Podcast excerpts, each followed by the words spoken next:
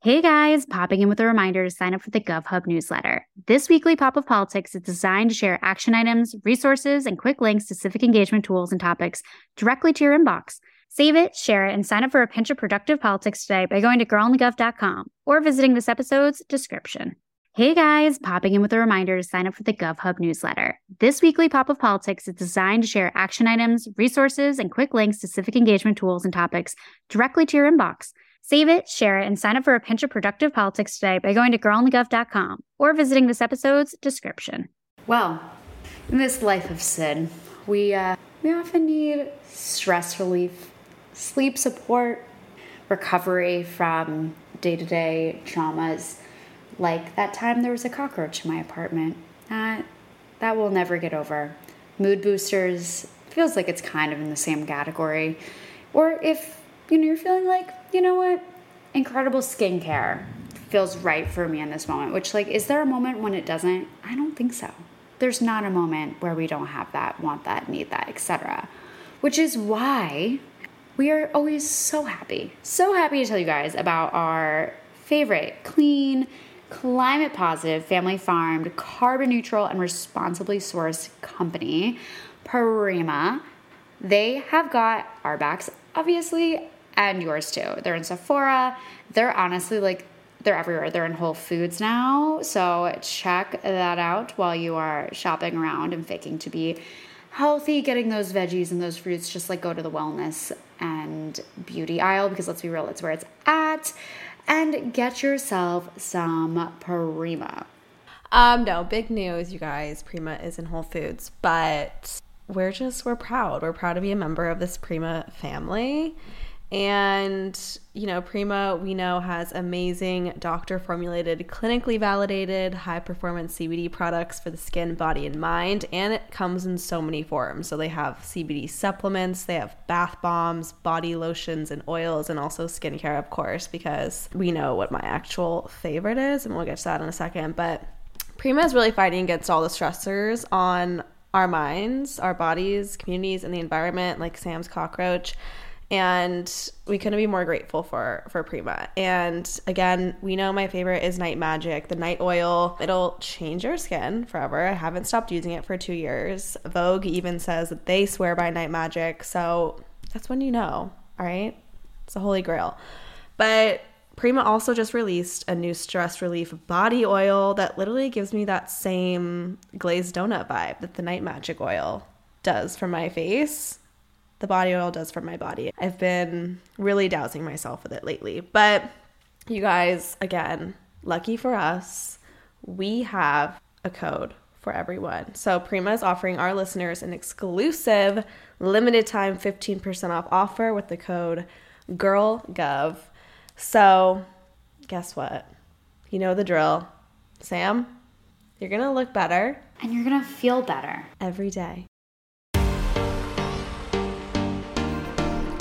Welcome to Girl on the Gov, the podcast, breaking down politics as we know it and removing all the bullshit. because politics needed a rebrand.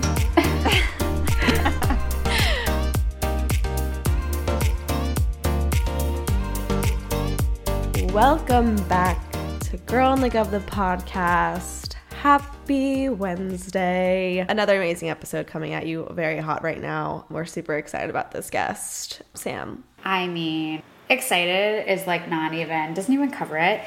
This episode is brought to you by one of our amazing brand ambassadors sarah. I think this episode is just brought to you by our brand ambassador program because we have such amazing young women in there including sarah herself who suggested and connected us to this guest today. But you could be a part of it too and we want you. So hit that link in the episode description. Do it, do it, do it. And what you're asking to do is continue to listen to this episode and this amazing interview with Pennsylvania State Senator Cappelletti. She is truly an inspiration and provides so many awesome insights into not only what's going on in Pennsylvania generally, but more specifically, what's going on with women's health. We talk a lot about crisis pregnancy centers, abortion access, and some of the legislation that is going on in that state that is limiting women's reproductive freedom. So we get into the nitty gritty, we talk all about it, and honestly, we learned quite, quite a few things, which is always a positive. So it's a blessing. Exactly. Hashtag blessed. Live, love, laugh. But if you haven't lost us after that, please, please do continue on this journey with us. And here is Senator Cappelletti.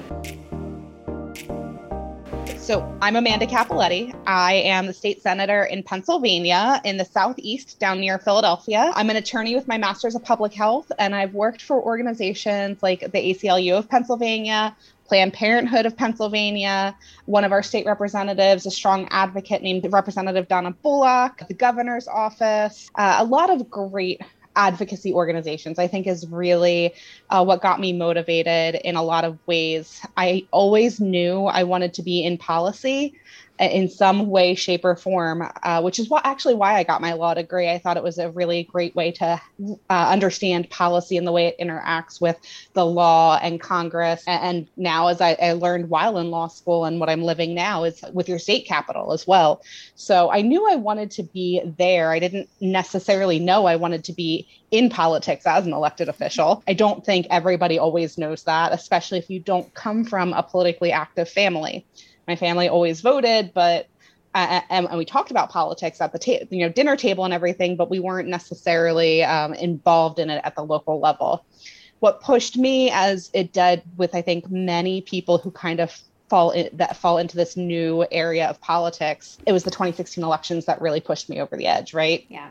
The tone, the tenor, and then the results obviously um, had a huge impact on me personally. I always wanted to get involved and I didn't know what getting involved looked like, but I was in law school. I was uh, getting my, you know, law school master's of public health. That was all at the same time. So, you know, there was always an excuse. I was undergrad trying to find a job and get started out of, you know, you know, out of all of that. So no time. And then I decided to go to law school. Oh, we'll have to focus on that. So 2016 happened to, happened during my last year of law school and everything just went right out the window for me. Yeah. I was like, I can't, I, I can't sit by anymore. So mm-hmm.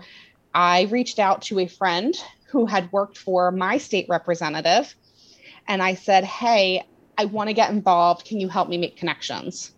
And that very quickly spiraled into, Do you want to run for office?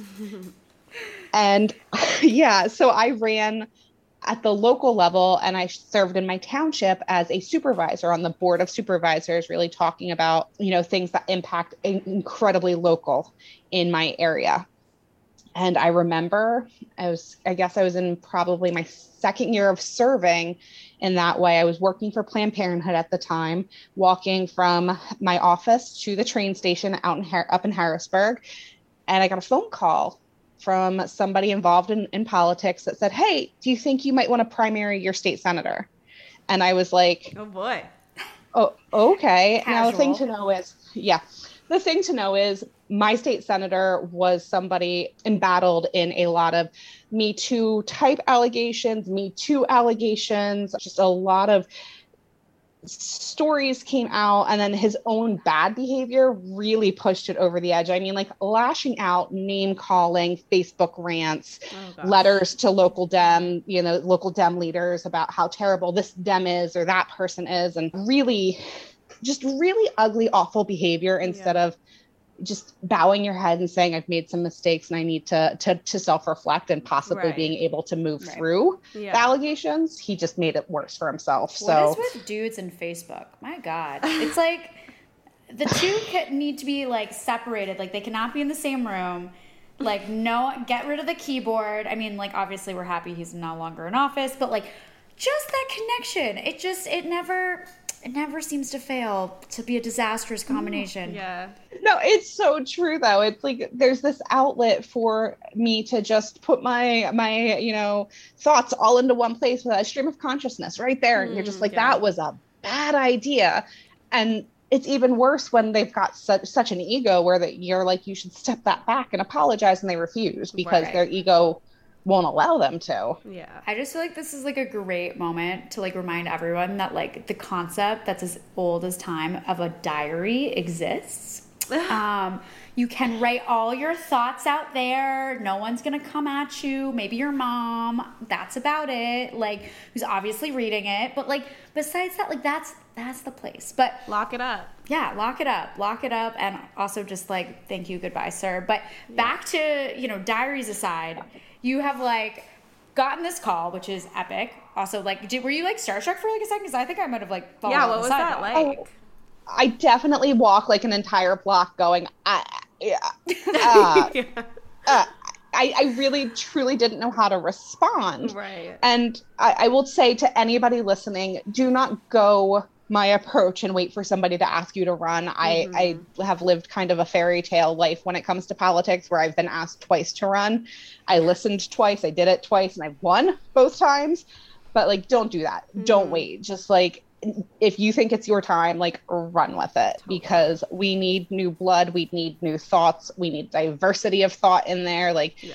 honestly, some people are so wrapped in the machine of politics and the machinations of how it all works and you wait your time and you support people who have been there longer because you know seniority and that's a whole other issue but yeah that that's that's too many people really believe that and we end up stuck in a cyclical cycle a cyclical government that doesn't actually get Yeah. anything done Totally, totally.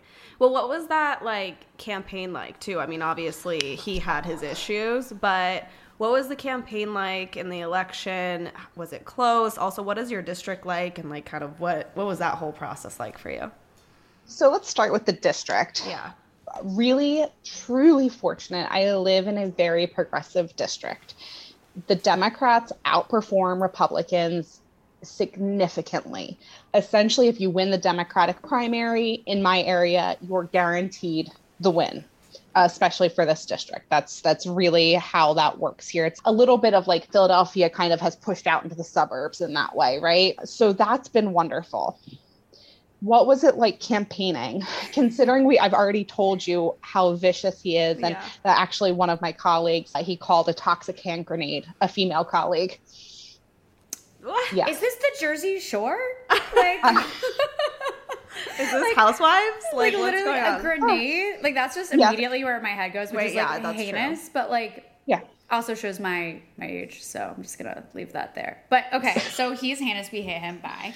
yeah unfortunately his policies and the way he voted so we're all kind of in this really positive direction like he was a, a at least an outspoken advocate for like legalizing marijuana and uh, medical marijuana and some of the criminal justice reform stuff, at least on the surface it looked good um, and if I have to hear one more time, why are you fighting him? He's good on women's issues. I was gonna scream. Stop it. Please don't tell me, somebody who who has the female genitalia, Right. that a, a male with male genitalia is good on issues that pertain to me. Because no matter how much of an ally they want to be, they can never actually understand everything that it is that we go through. well, especially if you have Me Too allegations against you. Yeah. Like, what? Well, that's the whole other thing, right? Like, we should be expecting our politicians, the people who are being paid with our taxpayer money, they should be held to a higher standard to behave in a better way than the rest of society. I firmly believe that. Like, I hold myself to that standard. Mm-hmm. I do think before I speak when I'm out in public, where maybe I'm not, I'll admit I like to curse. Um, I curse in my private life plenty, but maybe. I honestly, I stand politicians who curse. Like Beto, love that. Like Yeah. I think we need more of it. Honestly, I it's I mean it's it's very real, right? right? You can tell when it's visceral and it's real. yeah, And so like I'm I'm more pointed about when I do it, especially when I'm speaking on issues or out in public thinking about those things than maybe I am at home where four letter words are probably every other word. Um depending on what's going on. Yeah. me too. so, you know, but like I, like I think about those things and I think but I also think about the way I treat others. Mhm. And we have to expect that and and this person was not treating others in an appropriate manner and in fact was treating his colleagues fairly eh, quite poorly to be honest two two of my my female colleagues really led the charge in helping to figure out how do we get rid of this person because he's a predator and and I am so grateful for them and their support and to call them friends now and yeah. to be working with them in the Senate. So that's all well and good, but he had been there for over 10 years in the state Senate and then like 12 years in the House of Representatives. So this is somebody who's been around for a long time and he had a fair amount, it seemed like, uh, and I'm just going to say seemed like, of supporters still.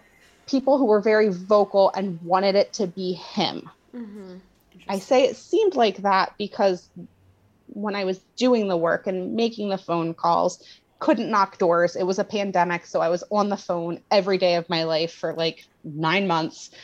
But in doing all of that, I found people who weren't involved in politics that knew of him and didn't like him, had experiences with him because they had turned to him for something, didn't like him. And ultimately, I won in a two to one margin. Wow. Wow. That so. is amazing. Okay, if that's not a lesson for everyone to like get yeah. over their fear of like phone calls, then I know it is. So amazing. Okay, Agreed. well, love this situation, love where this landed us, aka you in office, which is amazing. I know, and speaking of your connection to Planned Parenthood, have a lot of experience in women's issues, women's health specifically. And Pennsylvania has this little issue going on around crisis pregnancy centers. So we want to like start with the basics, make sure everyone understands what the issue is, the whole nine yards pretty much. So what is a crisis pregnancy center?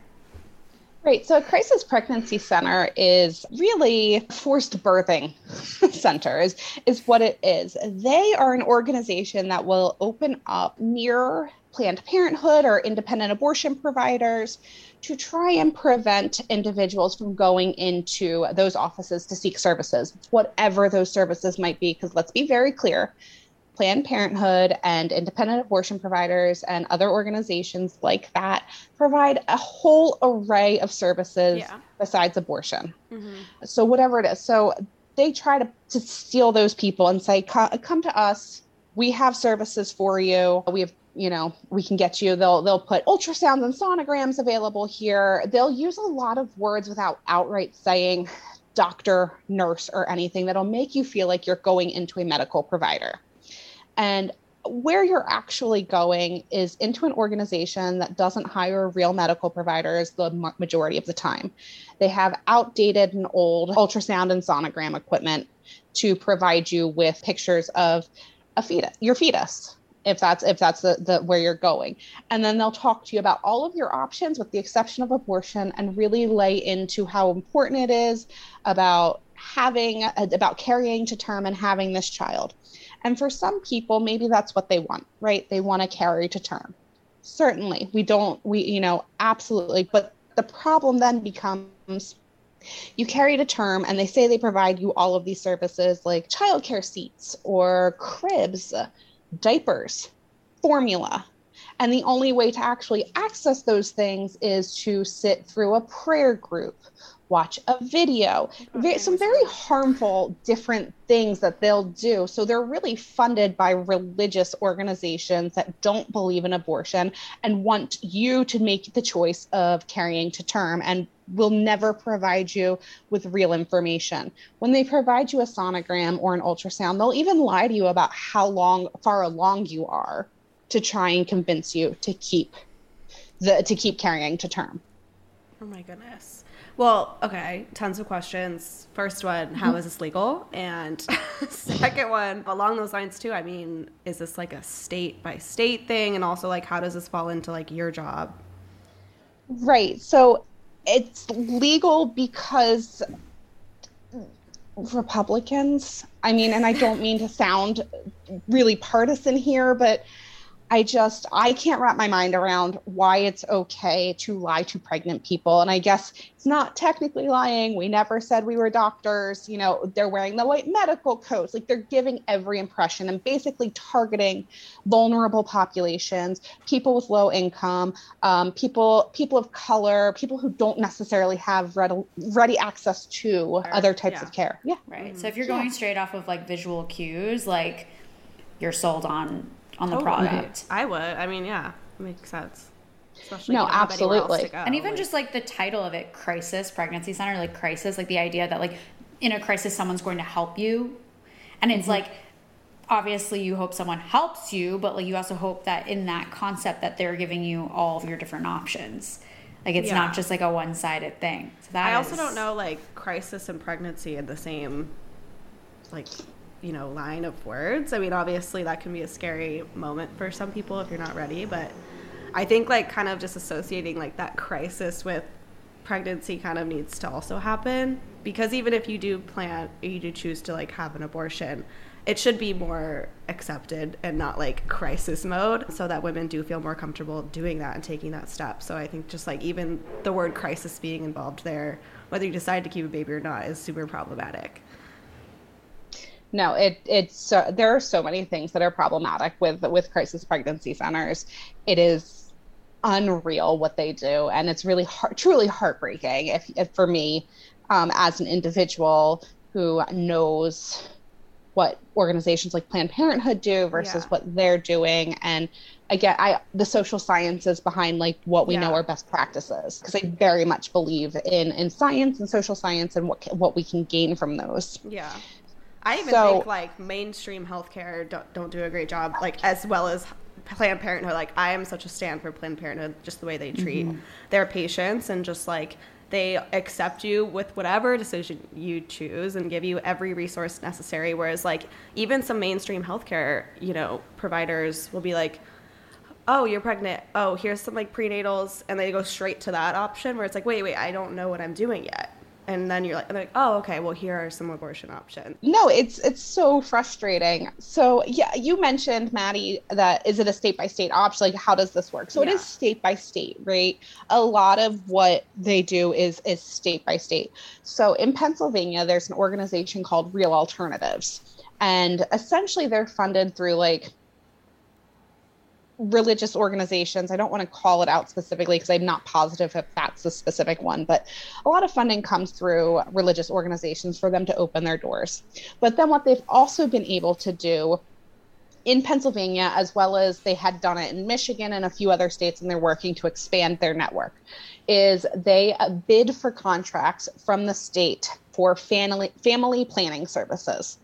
So, you guys probably know state money, tax revenue dollars from the federal government, and in many states, not all, state dollars cannot be used to provide abortions and cover the cost of abortion care.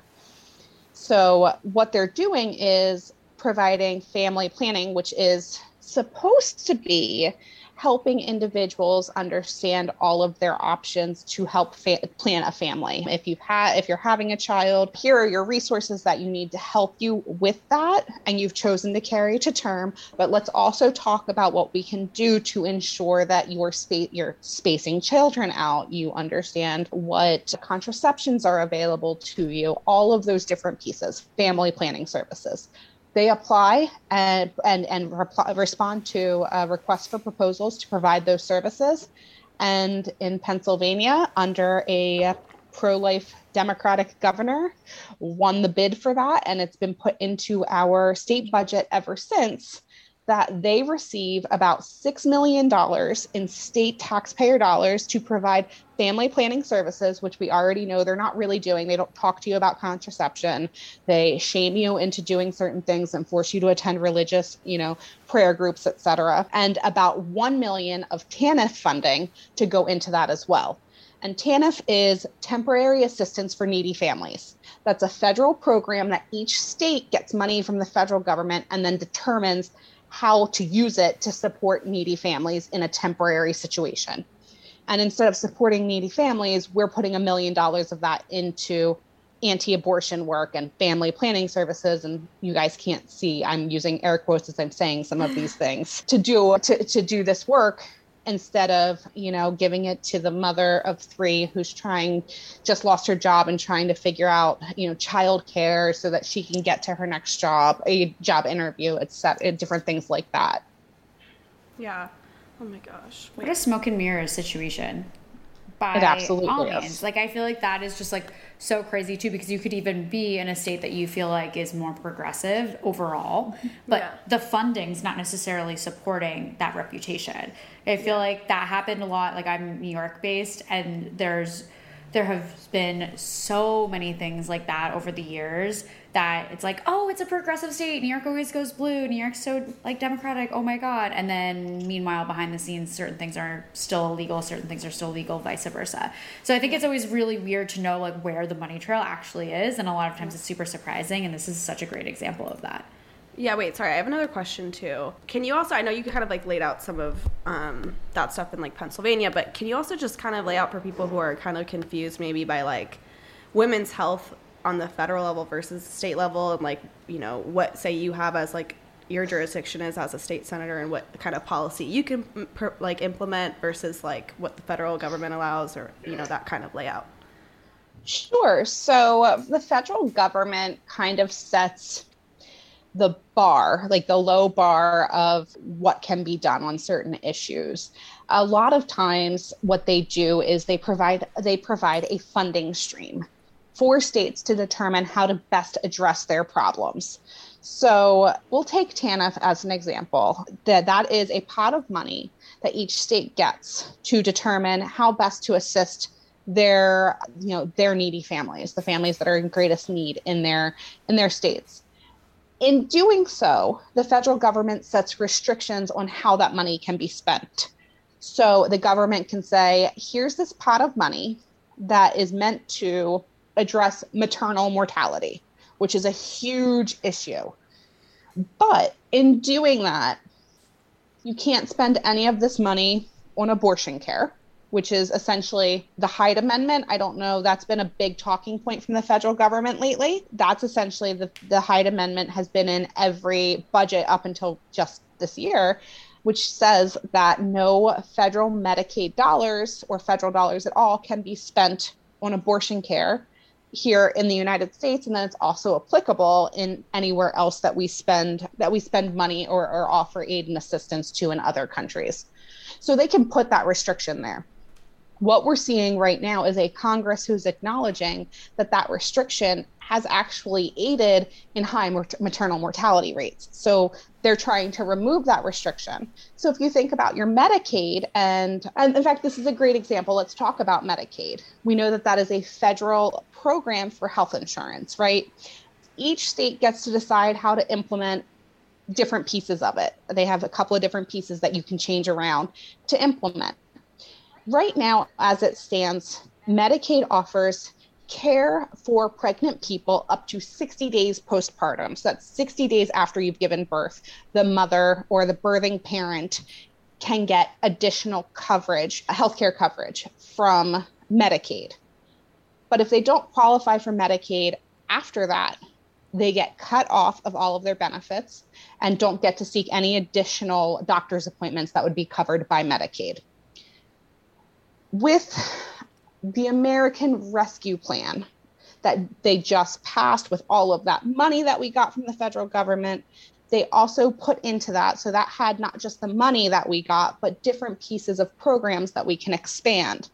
In Medicaid, they said each state can decide, they have the ability to decide to expand postpartum coverage from 60 days to 12 months. And in doing that, you are addressing maternal mortality rates, infant mortality rates, overall public health. You could be addressing uh, substance use disorders. You could be addressing mental health disorders in that whole spectrum of care for that 12 months for that person who just gave birth and their infant. See, like that is game changing in so many ways. And it's interesting too. So I was literally I was like home visiting my parents and helping them clean out their garage, which let me tell you is like this thing needs to be on hoarders, like that show on TLC. It is like set for that. In these heinous old boxes, like whatever, we found it was like all of my doctor's appointments from like my first year out. And they go a first year out, right? It's like literally like, okay, you need to feed her applesauce, which must be why I hate it now hate, hate, hate, hate, hate. It's like had colic, like feed applesauce, like six months, like whatever it was. And it went all the way out. So between that and that ability, I'm now a healthy ish human and adult. and then healthy ish, emphasis on ish. But regardless, too much Chipotle. But outside of that issue, there was also like the cost. Like I literally saw, like this is 1993, not to again totally date myself, but it was over $1,800 with insurance for my mom to be discharged from the hospital like mm-hmm. two days later. Like, absolutely insane to me. So I'm like, okay, add that for current like inflation where that's at now. And if you're not covered, what's the reality? What's the track for both the mom and the child? Mm-hmm. Like I just feel like that's so scary to me that it was only a certain amount of days previously and even like with this rescue plan, right? It's 12 months now. Like hopefully like this gets renewed and it's a continued thing, but like eh, blows my mind. Right. Right. So, but the thing to remember is states have to opt into the 12 months. It's not just an automatic thing. Mm, states have to yeah. submit it's called it's called a state plan amendment. So in order to get medicaid funding you have to submit a plan on how you're going to you know use this funding who you're going to support etc you have to amend that to include this the the 12 months for the mother. Now, the infant continues to have care under Medicaid as well as you could have CHIP. There are multiple programs that ensure up until the age of 18 there's coverage for uh, children. So it's really folk, but what most people don't understand is how intimately tied the health of the birthing parent is and the infant and what happens to the infant. Like if there's something going on with the birthing parent, then you know that's that impacts the infant detrimentally whatever negative thing totally. is going on here so so if birthing parent has opioid use disorder or substance use disorder has a mental health issue then you know the life and well-being of that infant suffers as well mm-hmm. so this is this these two things are so intimately tied. So it's not just important that the infant has coverage, it's so important that the birthing parent has coverage too. Yeah, 100%. Totally. And we can't fully always rely on some other states to implement these things from the federal government that would be helpful. So that's where the that's where the issue is usually, right? No, that's exactly what it is. Not all the states are necessarily going to expand their coverage. And uh, in Pennsylvania, you know, we're really trying to. We, we've been taught the governor's really on board with it, and I believe they're going to take that that step in Pennsylvania to do that as well. But you know, at the same time, there's also some back backroom deals or conversations that have to happen to calm down perhaps some of the more extreme Republicans who don't think that this is something we need to be doing. Yeah. Well, circling back to crisis pregnancy centers, 40% of those based in Pennsylvania promote unethical experimental practice on pregnant people called abortion pill reversal. What does that mean? I'm scared. Can you explain what this is? I mean, you, you should be scared. I'm scared of it. Like I, like I said, I believe in science. And before we even get into this, there is no scientific validity to abortion pill reversal. Absolutely not. There's no science there. Load of BS. So, if you don't know anything about how abortion, uh, medication abortion works, medication abortion is with two pills. You take one the day you go in, and then there's one that you're given to take maybe like 48 hours later a few uh, you know a couple days later. I don't quite remember the time frame. Mm-hmm. but what they're offering is if in between the time you take the first pill and the time you're supposed to take the second pill you change your mind. We have a way to reverse that for you. And it's like literally not true. So as what i said would even be no- the point of that since they can't even achieve what they want to achieve with reversing an abortion? Like why would they even what for money or something? Do you have to pay for it?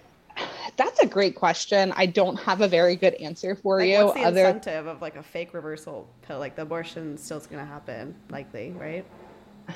I think the I, I, it's just their way of really talking down abortion, shaming people who choose abortion. I, I, think that's kind of the key to take out of this is everything that they do and say is aimed at shaming people who choose to end a pregnancy for whatever reason. It's none of your damn business why. Right.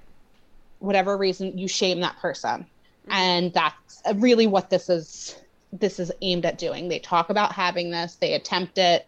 It's not ethical, there's no proof. But in doing that, you also don't take the second pill and finish out your abortion. So I guess in somebody's mind, you know, there may be a chance that the fetus could continue to grow. I don't know that that's true. I don't know that that's actually, you know, if it's still there, if it grows and turns into, you know, a thriving baby right. I, I there's just there's nothing sound and the FDA is not interested in this like they have they have said that this is dangerous the what ACOG, the American College of Obstetricians and Gynecologists, all of the the the professional medical organizations speak out against this and say that this is unethical, there's no science. Absolutely not. That is just wild. That's such a thing. There was a whole review recently that said like Pennsylvania was like one of like the worst offenders of this, like had the second hmm. highest rate of promoting this. What's the deal? Like, what's like the the demographic on this in Pennsylvania? Right. So you would think that in Pennsylvania we were some crazy pro-life state, the way you know real alternatives and crisis pregnancy centers behave, and the fact that we really push this out there. But in actuality, when you look at the the statistics, when you look at the surveys, I, it's something like 70 some percent of Pennsylvanians really don't want the the state legislature interfering with all of this anymore. Like they just it, it's good the way it is. It's not great. I got problems with our current setup, but I'm also like crazy liberal progressive person that's like get out of my business all of the time i don't care where it's at but yeah so you would think the way this is that's that's what it sounds but really what it is is certain organizations have money and therefore can be very loud about this and can push these things in ways that other organizations without that without money can't and that doesn't mean that the rest of Pennsylvania agrees with it. It's just unfortunately the platform that they have and they can make it look a certain way. Yeah. God, it's crazy. Well, what kind of legislation is currently, you know, in motion in Pennsylvania related to women's health? Are you working on anything or what else is kind of what what's the Oh gosh. Oh no. Oh no. She has head in hands right now at that question. So, like many states, we have the six week abortion ban. They'll call it, and I don't, I really don't want to repeat their rhetoric, but to help people understand, they call it a heartbeat bill. Yeah. Because they want to tug at your heartstrings and think that there's something there that is alive and thriving. At six weeks, it's as big as maybe a blueberry, if that. What you're hearing when they call it that is really it's electrical activity that will eventually develop into a heart and the heartbeat, but there's no heart for there to be a heartbeat. So it's a six week ban, and oftentimes it, pu- it puts people in uh, scenarios where we would ban them from being able to obtain an abortion before they even know they're pregnant we have uh, a reason based ban. So, currently in Pennsylvania law, you are prohibited from getting an abortion if it's based on the sex, solely on the sex of the fetus or the gender of the fetus. Or I guess that's sex, gender is an identity. But but so that that's in the law and essentially what they're doing is expanding that taking the word solely out of there. So if the sex of the fetus or if the fetus has the di- a, a down syndrome diagnosis and in utero diagnosis of that you are prohibited from getting an abortion if either you know if either of those two things plays into your decision of why you want abortion which is um, awful because it's nobody's business. And really, what we're doing again is setting people up for scenarios where they're not going to be successful. Maybe a family is already struggling with three kids and a fourth child with Down syndrome would just, you know, be incredibly dangerous and detrimental to the whole family. And they make a decision to, to not carry it to term uh, because of that. And, uh, you know, nobody says, the, the rhetoric is, well, people with Down syndrome live these these thriving, beautiful lives. Nobody denies that but somebody should have a choice on whether or not they are able to support having a child with that need or whether or not they're able to support having a child at all in that scenario. So we have that uh, coming through. And then we have another one that hits close to home and very personally for for for me and that is it's called the the fetal remains bill. Essentially, this old man in the house decided based on his experience with his wife in like I don't know 60s 70s whatever. I don't know. Maybe I'm being rude but I'll take it. But from from a long time ago that this bill would require from conception on any whether it's a miscarriage or an abortion doesn't matter. And the, the, the end of any uh, pregnancy must either be cremated or buried and and really the thought process at one point he was quoted as saying think of the, the fathers. Think of the men and how they must feel. Oh god. Um i just got nauseous like fully. Like then you should have worn a condom? I don't know like, how to help you sir like to begin with. Like here's the thing. Even for those people who chose with their partners right. to attempt to start a family and something didn't work. You're right. miscarrying, the fetus isn't viable, whatever that might be. Your responses think about them. Let me tell you, we do think about the, our partners in those moments. It's yeah. not just about like yeah. it, it's the most. It doesn't solve a problem. People could do this even if they, you know, at any point, if they wanted. Like this isn't solving anything. This is just like forcing the way that he and his wife wanted to grieve onto all of Pennsylvania. Right. Mm-hmm. And ultimately, what it really does, the way it's written, is it creates personhood language for a fetus mm-hmm. from the point of conception. And in creating that, that is one step, one goal, one small step to, to that goal of banning abortion because it's person and then it's murder. Right. So those are the really negative things. And I would love to give you guys some positives. Let's flip the switch. Most of the positive things don't really get to move, generally speaking. I can say that there's some legislation out there to to require milk banks be covered by insurance.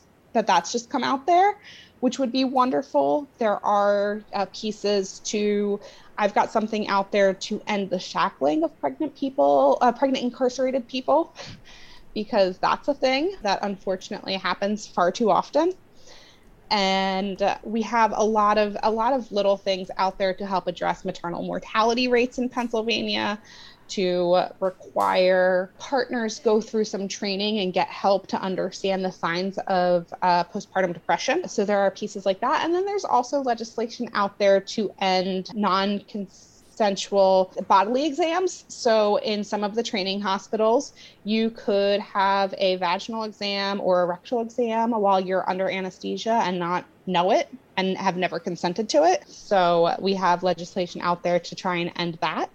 We also have legislation to teach informed consent to uh, young people in colleges because that's really important towards ending violence, gender violence. Mm-hmm.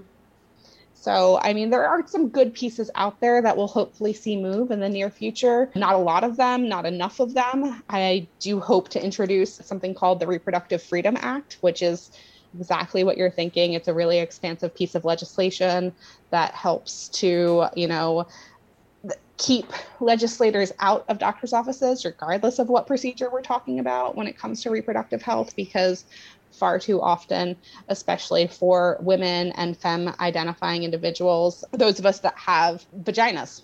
However, you identify, if you have a vagina, you know, far too often legislators just want to be in there for some reason and telling you what should or should not happen to you and your uterus or mm-hmm.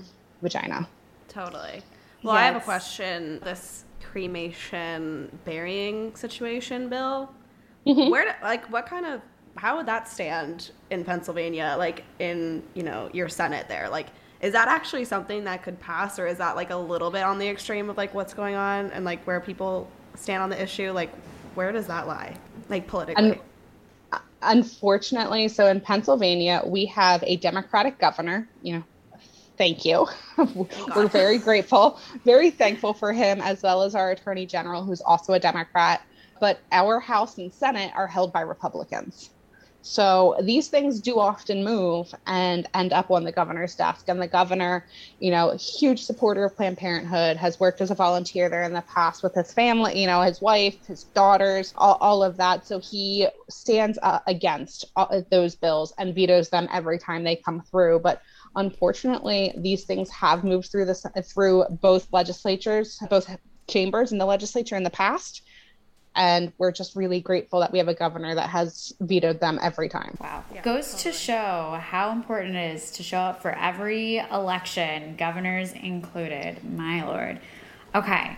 Well, one last question, then we have another segment. And that is for anyone in Pennsylvania or outside of Pennsylvania that wants to dive in, hopefully prevent some of these bills from getting passed. What can they do? Or also on the flip, too, for some of the positive things that you were just mentioning, what can they do to push those across the finish line? Reach out to your, I, you're going to hear this from everybody. Reach out to us. Um, let us know where you stand. It may not make a difference for all of us uh, in the legislature, but there are enough of us where it can make a difference, uh, a big difference. It does impact me when somebody comes to me with a personal story and some some science behind it or they talk to me about how important this is uh, different things are to them uh, it really lets me know okay these are the things i need to be fighting for for my district. So reach out to those people get involved with different organizations. Planned parenthood has some great different things that you can do to, to volunteer to support if you're interested in that type of thing. Common cause is another great organization that you can find in most states that really works towards a, a positive functioning government and transparent government. And i think that's really key because we most of us don't have transparent functioning governments if there is such a thing anywhere. I'm not sure. It's debatable. Yeah it is. But I, I, w- I would suggest look for look for organizations. If there's a topic you're really interested in reach out to your legislator tell them what's important to you and then google and then put in your zip code put in your state and see what organizations you can find that are working really hard on it. The aclu it's another great one to get involved with. They do a lot of advocacy work. So there's there's some great organizations you can get involved with outside of just reaching out to your legislator that can help direct and focus your work and, and your passion to make sure that your voice gets heard. Totally. But that that is it for for our episode with you today. Shout out to Sarah, by the way, and shout out to our brand ambassador program. Sarah is one of our beautiful brand ambassadors who literally set this interview up for us today. So shout out, and if you want to join the program, go to the episode description. But thank you so much again for coming on today. Is there any like plugging we can do for you? So like where people can find you, like your website, all that stuff, social media. Sure. So my official stuff all involves my last name. So it'd be like at Sen S E N Cappelletti. And instead of spelling that out for you guys, check the, the the description of the podcast because they'll have that there. Yeah. But it is the Italian Mississippi, got all kinds of double consonants in there.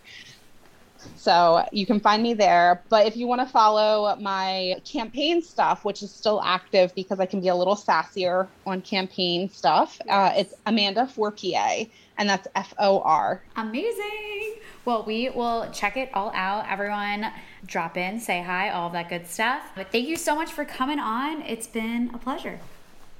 Thank you guys so much. This was great. I love your podcast and what you guys are doing. I hope you guys all subscribe and keep up with uh, local politics and national politics. Yes. Thank you so much. Top stories of the week. We're back. And we got a few stories here for everyone. And this first one is one that just makes me proud. It makes me happy and giddy. Dr. Fauci just really had me blushing even more than usual today because he just stepped out and he stepped up and he stepped out. He really truly did and I'm just like, oh, I just love him so much. So Dr. Fauci angrily confronted Kentucky GOP Senator Rand Paul, who he is on the shit list. I would say top five in the Senate, mm. right? Mm, he's he's definitely in the slime bucket category. Like if we are bringing back the sliming of Nickelodeon, like he is top of the get slimed. 100%. I mean, yeah, and I just couldn't have asked for a better hero today than Dr. Anthony Fauci because on Tuesday, in testimony on Capitol Hill, Dr. Fauci basically was just fully rejecting Senator Paul's insinuation that the US helped fund research at a Chinese lab that could have sparked the COVID 19 outbreak. So, Senator Paul suggested that Fauci had lied before Congress back in May when he denied that the National Institute of Health funded so called gain of function research, the practice of enhancing a virus in a lab to study its potential impact in the real world, at a Wuhan virology lab. So, US intelligence agencies are currently exploring theories that an accidental leak from that lab could have led to the global pandemic. But Fauci basically came in hot at Senator Paul and was like, enough with the bullshit. He said, quote unquote, he didn't actually say that, but this is what he did. this is what he did say. Quote unquote i have not lied before congress. I have never lied. Certainly not before congress. Case closed. And then he continued on to say senator paul you do not know what you're talking about quite frankly and i want to say that officially. You do not know what you're talking about. If anyone is lying here senator it is you. Oof. Can we just oof. Mamma mia I I'm all I'm all I'm hot. Like literally I like watching the video too, guys, like look at like some of the clips like all over IG. We have it on our story right now. I think it'll probably expire before this episode drops, but like it is just like so on point. Like it is just the most it's a Katie Porter. He honestly pulled a Katie Porter. I just yeah, the video is even better than me just saying that right now because seeing Fauci just get heated like that was something I never thought I'd see, but I couldn't be more grateful I got to. Heated, but on point. 100%. Like, that's like, that's what like is so effective about it. It's like, and also goes to show, like, he never gets heated. So, like, to push him to that level, damn. No, yeah. He's kept his cool and like really just has had the thickest skin for the past year and a half or however long we've been, you know, in this. And he had a moment where he just needed to let, you know, let some steam out. And I respect the hell out of him because Senator Rand Paul, like him, Ted Cruz, Mitch McConnell, like those would be the best people to do it at. And I'm just, I'm forever grateful. I'm forever proud of our hero and our savior, Dr. Anthony Fauci. Wow. We have a new religion and it's Fauciism. So, anyways, if anyone would like to join this community, LMK. But we will move on to our next story, which involves Senate Republican leader, in case you were forgetting his title, good old Mitch McConnell, implored unvaccinated Americans Tuesday, aka yesterday, to take the COVID 19 shot, issuing basically a stark and grave warning of a repeat of last year's shutdowns if people refuse to protect themselves from the coronavirus, which just like is whatever. You know what? I'm not even I'm not even gonna insert my opinion here. McConnell urged Americans to ignore the horrendous advice that's been coming from pundits, which if you want to know what a pundit is, maybe recommend our Patreon channel, which will be dropping in the coming days, and others against the vaccines, which is very funny considering some of those pundits are friends with others that have gotten vaccinated, thinking those Fox and Friends, Trump himself, just kind of interesting.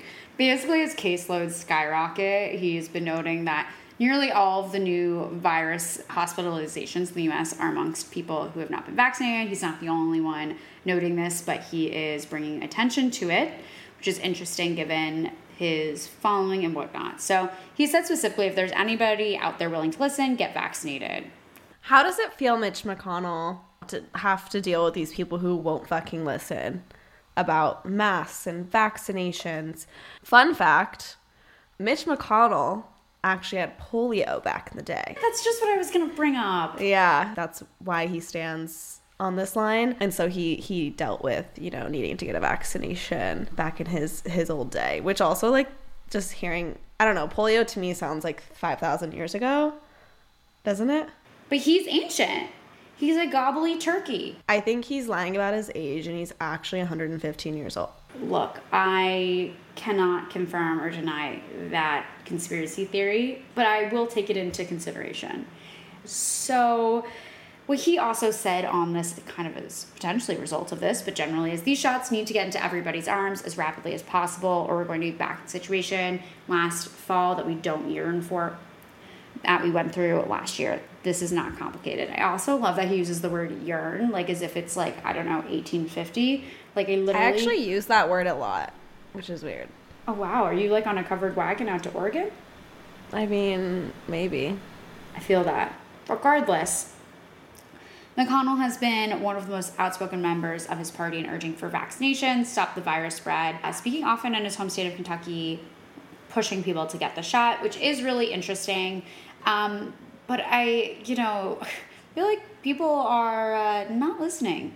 but we'll move on well are we even moving on because we're talking about the infrastructure bill again so another update We're moving backwards. We're, we're circling around the uh, the landing pad. Yeah, so we have been very much obviously keeping our eye on this infrastructure bill. And so this bipartisan deal senators have brokered with President Joe Biden is hanging precariously ahead of a crucial Wednesday test vote as senators struggle over how to pay for the nearly $1 trillion in public work spending. So, Senate Republican centrists are calling Senate Majority Leader Chuck Schumer to postpone a key vote on this bipartisan infrastructure package until Monday to give negotiators more time to reach a deal. Schumer has scheduled a procedural vote on a motion to begin debate on the infrastructure package for Wednesday. And Republicans say he will not have the 60 votes needed to proceed. So, Senator Susan Collins, she is a Republican from Maine, she is often, you know, kind of a swing vote in the Senate. She's more moderate, but she said, My hope is that Senator Schumer will agree to postpone the vote. We're making significant progress.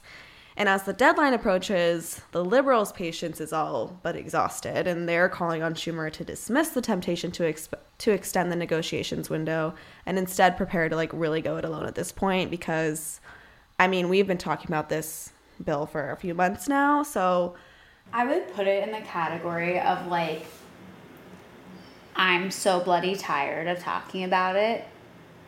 Give me a freaking fixed bridge, road, and more. Thank you, signing. and some climate change solutions. Yeah, considering I'm currently choking on air on the East Coast due to things happening on the West Coast. Love that. Love that for us. Love that. It's cute. It's cute. There's climate change happening all over the place this summer. So I think it's time. I also think it was time 20 years ago, but here we are. We'll keep updating everyone on this story and on this bill. There might be some headway this week due to this vote expected to Wednesday, but we'll we'll see what happens and we'll keep you posted. We will. And then I this was like a really interesting little Very some tea. yeah, like little blop is what I want to call it, which is like not a word, but like I'm gonna make it. Anyways, so interesting. This ex Trump advisor, Thomas Barrack, not to be confused with our boy Barack Obama. Our sweet Brock, Oh, miss him. the OG.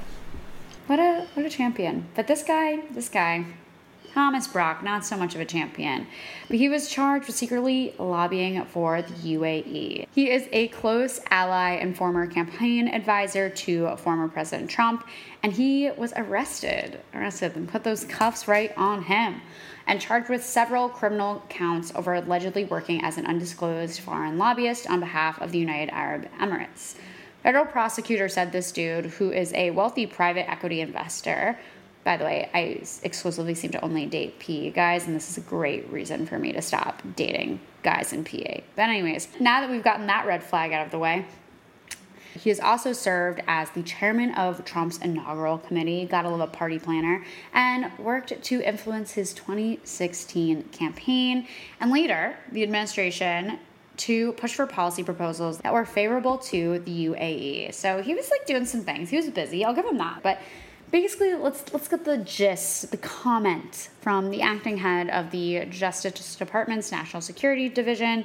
So Mark Lesko gave a little statementaroo, and he said the following. The defendants repeatedly capitalized on Barrack's friendships and access to a candidate who was eventually elected president, high ranking campaign and government officials, and the American media to advance the policy goals of a foreign government without disclosing their true allegiances. So can we say mm, shady for 500? Thank you. Super shady. And can we just say crime? Like, there it is. Another one bites the dust in the Trump camp. And it's just, it's telling. Let's just say that. Let's just say that. It's telling. And you know what that reminds me of? And I feel like this is the perfect closing note makes me miss how the Daily Show, how Trevor Noah had that little bingo board of people in the Trump administration, and anytime anyone got axed, it was like an X through it, like who can get bingo. And I just yeah, like, my family played that. It's excellent. It's a great game, fun for the whole fam. Like you know, it really, good family fun. Good family, so wholesome. So I just like I feel like there should be like a post administration one. You know, totally. But all right, you guys, those are our top stories. And that is this episode for this week. I hope you all enjoyed. Again, just another shout out to our brand ambassadors. Shout out to Sarah for setting up this interview today. And if you want to join our brand ambassador program, there are like no prerequisites. We just want to build this community. If you love listening to this podcast, come on over and be a brand ambassador. And we would just love to have you. We're building community, we are providing resume boosters, we are creating content, all the fun things. So join in. The link is in this episode description to learn more and to sign up. So do it. What are you waiting for? Um, my food to arrive via Seamless, but. okay, well, that is it for this week. Follow, subscribe, rate, review. Again, if you haven't left a review in a while, like I think it's time. Follow us on social media. DM us with all your questions or topics you want to see covered, guest suggestions, all the things. Or just chat us and ask Sam for dating advice, um, but not me. I hope you guys have an amazing week, and we will be talking to you all next Wednesday.